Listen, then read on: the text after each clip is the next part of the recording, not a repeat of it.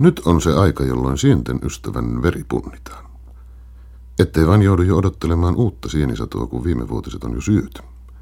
Ettei vain joudu tyytymään kaupasta ostettuihin viljelysieniin, herkkusieniin tai osterivinokkaisiin tai siitakkeisiin.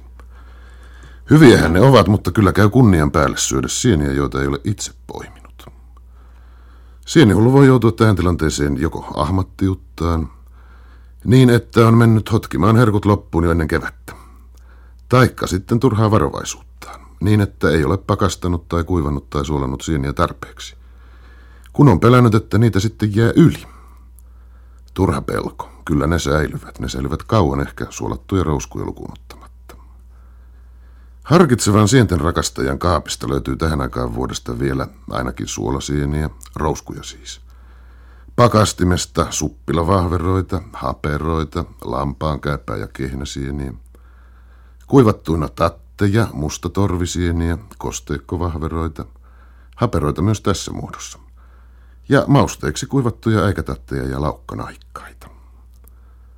Parhaaseen elosyyskuun vaihteen sieniaikaan verrattuna ei oikeastaan ole muuta eroa kuin, että keltavahveroita ei ole.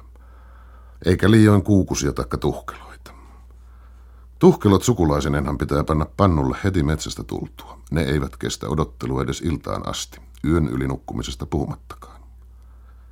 Keltavahvero, jota huonokielisyyden uhallakin tekee, aina vain mielikutsua kanttarelliksi.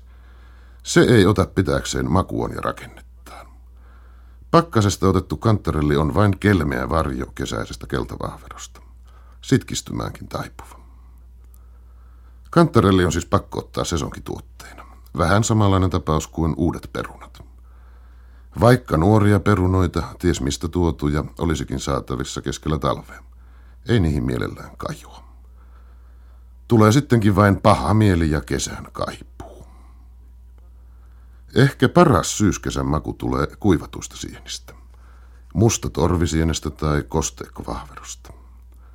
Haperoitten kuivaaminen on tarkkaa työtä, jossa on siedettävä muutama epäonnistuminenkin ennen kuin oikea sormituntuma löytyy. Mutta tulos on sitten mainio. Esimerkiksi piirakka sienenä tai spagettikastikkeessa. Hapero on kenties sienistä parhain, eritoten keltahapero tai koivuhapero. Kaikki haperoita on vaikea erottaa toisistaan, mutta silti kannattaa yrittää pakastepusseihin lajitella joka haperolaji erikseen. Ne käyttäytyvät lopulta kukin vähän omalla tavallaan. Haperoiden arvostushan kärsii selvästi siitä, että ne ovat niin yleisiä, ikään kuin liian helposti kerättäviä. Samaa ei voi sanoa laukkanahikkaasta. Ainakin hajuaistinsa turmelleen, kuten minun, on kiskottavaa muutamaa poimittua laukkanahikasta kohti aina joku muu käyttökelvoton nahikas. Teho sienitalouden kannattaja voisi väittää, ettei niin mitättömän pieniä, peukalon kynnen kokoisia sieniä, ettei niitä kannata poimiakaan. Mutta tämmöinen epäilijä ällistyy pahanpäiväisesti, kun hänelle heittää muutaman kuivatun laukkanaikkaan veteen ja keittiön alkaa levitä suloinen valkosipulin tuoksu. Sienistä puhuttaessa nyt on kerta kaikkiaan pakko alistua käyttämään tällaisia vertauksia kasvimaailmaan, kun sienet nyt ovat siivellä eläjiä myös sanastollisesti. Toinen hyvä pieni maustesieni on äikätatti, joka korvaa pippurin koska tahansa. Haavekuva sataprosenttisesta sieniateriasta, jossa siis mausteetkin saadaan sienistä, on valitettavasti tuomittu jäämään haavekuvaksi. Sieniruoka ei ainakaan minun makuuni onnistu suolatta, ja suolan vastiketta ei sienimaailmasta löydy. Kehnäsienenkin säilyvyyttä meillä ennen epäiltiin, mutta ei epäillä enää. Kehänsienihän on ennen kaikkea soppasieni. Ei silti, etteikö sienikeitto tulisi tateista tai suppilovahveroista. Oikein hyvän sienikeiton valmistamisessa täytyy hyväksyä pieni hienostelu ja lorauttaa soppaan sherryä. Muutenhan sienten maustamisessa on hyvä olla varovainen, ettei sanotaan vaikka kosteikkovahveron oma hentomaku jää taka-alalle.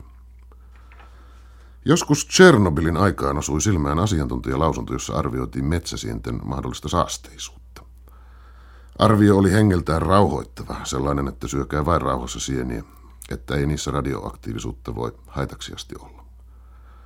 Asiantuntija vielä korosti ongelman vähäpätöisyyttä sanomalla lopuksi, että eihän sitä paitsi kukaan joka päivä sieniä syö.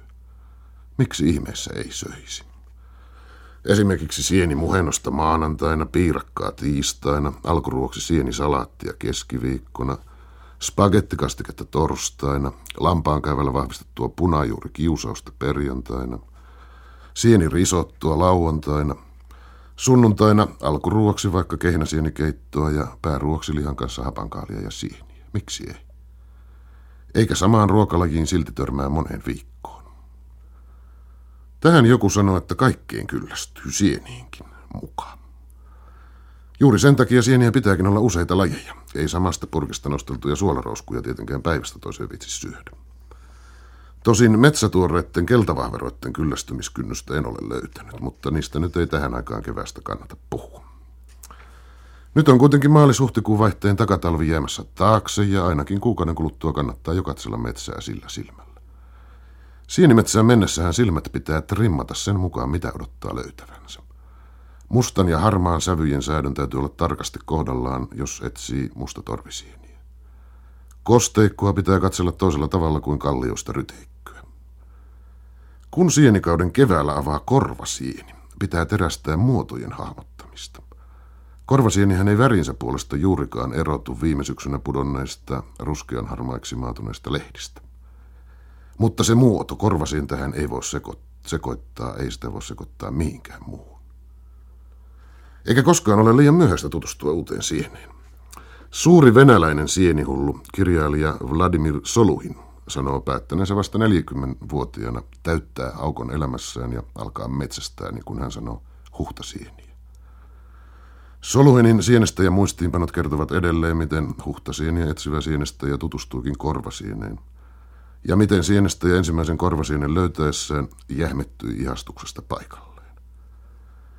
Tai oliko siinä nyt mitään ihastelemisen arvoista, jatkaa naapuri. Sillä jos pitäisi kuvitella mielessään täydellisen rujo sieni, sienimaailman kvasimodo, niin ei varmaan olisi parempaa esimerkkiä kuin nyt löytämäni jonkinlainen ruskea möykky. Korvasienen etsintää helpottamaan vielä samaisen soluhinin lajikuvaus. Se, mikä nyt kasvoi edessäni, muistutti ulkomuodoltaan lähinnä hyvin puhdistettua saksanpähkinän sydäntä. Se oli väriltään tumman ruskea ja kooltaan hyvinkin nyrkin suuruinen. Siinä oli jotakin, joka muistutti aivoja, poimuineen ja syvine onteloineen, joiden viileyteen oli etsiytynyt etanoita. Leikattaessa se muistutti rustoa ja oli väriltään valkoista, hieman violettiin vivahta. Minut valtasi samanlainen riemastus kuin kullan kaivajan, joka yhtäkkiä on törmännyt runsaaseen ja ehtymättömään kultasieneen. Kuvailee siis korvasienten etsimistä Vladimir Soluhin.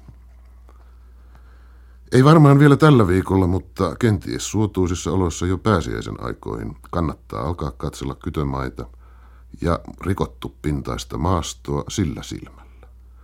Harja tai mieluummin harjan ja veitsen yhdistelmä ehdottomasti mukana – ettei sitten hiekkanarsku liikaa hampaiden välissä. Ja tietysti korvasienten esikäsittely tiukimpien ohjeiden mukaan. Keittämättömän korvasienen myrkky on rajua tavaraa.